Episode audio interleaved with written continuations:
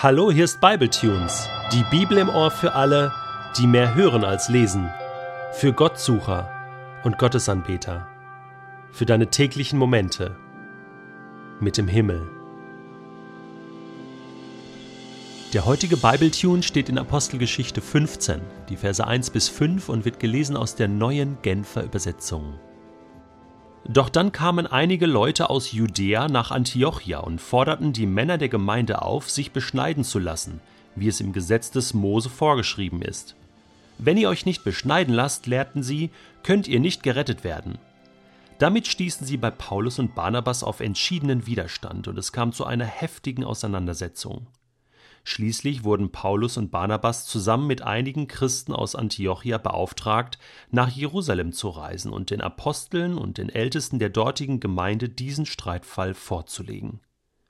Von der Gemeinde in Antiochia feierlich verabschiedet, machten sich Paulus und Barnabas auf den Weg. Sie zogen durch Phönizien und Samarien, und überall erzählten sie von der Hinwendung der Nichtjuden zu Gott eine Nachricht, mit der sie allen Geschwistern große Freude bereiteten. Als sie in Jerusalem ankamen, wurden sie von den Aposteln und den Ältesten und von der ganzen Gemeinde herzlich empfangen, und sie gaben einen Bericht von dem, was Gott durch sie als seine Mitarbeiter alles getan hatte. Doch einige, die zur Partei der Pharisäer gehörten und zum Glauben an Jesus gekommen waren, standen auf und erklärten, man muss die Nichtjuden beschneiden und dazu auffordern, das Gesetz des Mose zu befolgen. Jetzt haben wir also unseren ersten richtig dicken, fetten theologischen Streit in der Urgemeinde, in der Apostelgeschichte. Ich finde das gut, dass die Apostelgeschichte das nicht verschweigt, beziehungsweise Lukas, dass es da auch heftige Diskussionen, Streitereien, Auseinandersetzungen gab zwischen den ersten Christen, denn das ist doch das, was wir heute auch erleben in den Gemeinden. Und oft denke ich so, ja, muss das denn sein? Ist das überhaupt richtig? Und wenn wir doch alle an Gott richtig glauben und die Bibel alle richtig ernst nehmen, dann dürfte es doch keine Meinungsverschiedenheiten geben. Nee, ist nicht so. Wir sind verschieden als Menschen. Wir kommen aus verschiedenen Kulturen, wir haben verschiedene Überzeugungen und verschiedene Gottesbilder. Und es geht gerade darum, in einem Prozess des Diskutierens und sich Auseinandersetzens zu einem einheitlichen Ergebnis zu kommen. Das ist nicht von Anfang an alles klar. Und auch hier in Apostelgeschichte wurde heftig diskutiert. Zum Schluss, das werden wir noch sehen, hat man dann eine Lösung. Ist es dann so, dass Gott uns dann weiterführen kann in unserer Erkenntnis? Aber es ist wichtig, dass wir diese Diskussion nicht unterdrücken, sondern sie zulassen. Und durch das Streitgespräch, das Miteinander ringen, konstruktiv, kritisch, dann zu einer neuen Erkenntnis kommen. Das wünscht sich Gott so.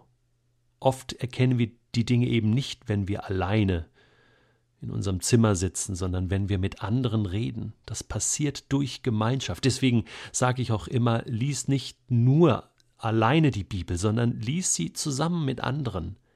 Diskutiert über eure Erkenntnisse.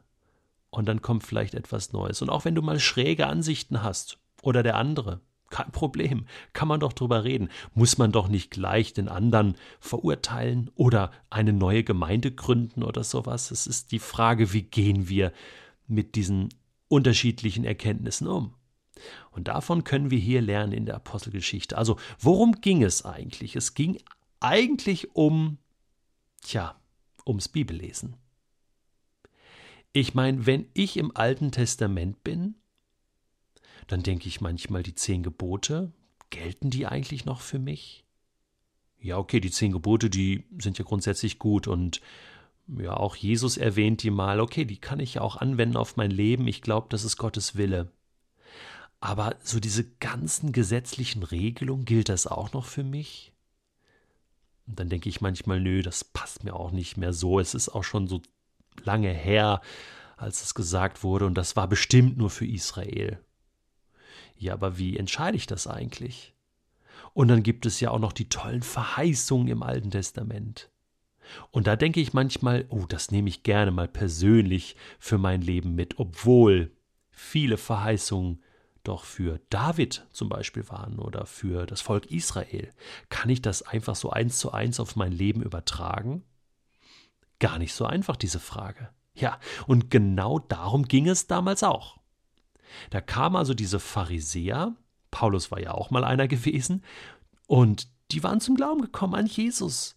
Die haben begriffen, wer Jesus war, der Messias, und jetzt äh, waren sie als Christen unterwegs. Aber sie hatten auch ihre theologischen Überzeugungen. Und eine tiefe Überzeugung war natürlich, dass die Zugehörigkeit zum Volk Gottes, zum Volk Israel, dadurch definiert war, dass man sich hat beschneiden lassen. Das ist übrigens in Deutschland zurzeit eine große Diskussion, ob man das verbietet.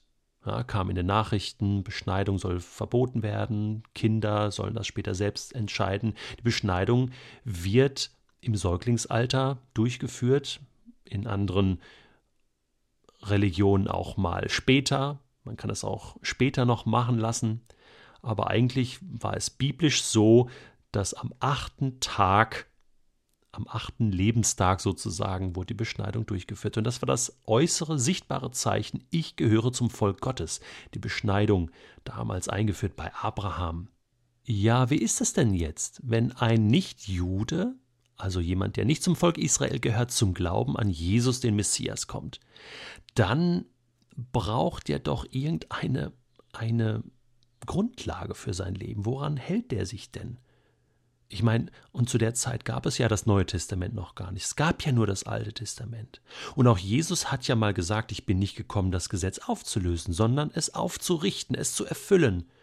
Ja, und er zitiert doch auch viele Gebote. Also auch er selbst war ja beschnitten worden von seinen Eltern und hat das Gesetz des Mose gelernt. Also irgendwas muss man doch diesen neuen Christen aus den anderen Völkern auch mitgeben an Lebensgrundlage.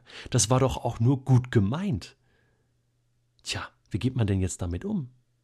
Kann man jetzt einfach sagen, nö, gilt alles nicht und da kommt was Neues? Ja, was denn? Oder muss man sagen, doch, habt recht, da, das ist so, Sie müssen sich beschneiden lassen und eigentlich alles halten, was Mose, also das Gesetz des Mose fordert? Oder gibt es da so einen Mittelweg? Kann man sich da was aussuchen? Ähm, bestimmte Dinge ja, bestimmte Dinge sind überholt und müssen nicht mehr gehalten werden. Ja, und die Frage war so gut und so wichtig, dass Paulus und Barnabas erstmal nach Jerusalem gereist sind, um Petrus und Jakobus und die anderen Apostel zu treffen und dann mit ihnen eine gemeinsame Lösung zu finden. Eben gesunde Streitkultur, miteinander streiten und diskutieren, sich ergänzen und dann zu einer Lösung kommen, auch im Gebet und sagen, Gott, was willst du? Das ist eine wichtige Frage. Das können wir davon lernen. Und wir werden jetzt in den nächsten Tagen bei Bible Tunes auch lernen, wie die Apostel das machen. Ich stelle dir jetzt mal eine ganz provokante Frage. Was hättest du denn diesen Pharisäern geantwortet, wenn die so gekommen wären? Hey, du musst dich beschneiden lassen, nur dann bist du gerettet? Was hättest du gesagt? Was hättest du für Argumente gehabt? Wie hättest du deine Antwort begründet? Überleg doch mal, lies jetzt mal nicht, was, was Petrus und Paulus dann später sagen oder Jakobus, sondern überleg doch mal selbst. Und gleichzeitig musst du dir auch Gedanken machen, wie gehst du eigentlich mit dem Alten Testament um? Was nimmst du da ernst, was nicht, was woran hältst du dich vielleicht? Woran nicht und warum machst du das? Was hast du da einfach vielleicht übernommen an Tradition und was haben andere dir gesagt? Und wie wär's, wenn du dann mit anderen mal über deine Meinung diskutierst und mal hörst, was andere dazu sagen? Ich wünsche dir viel Spaß dabei.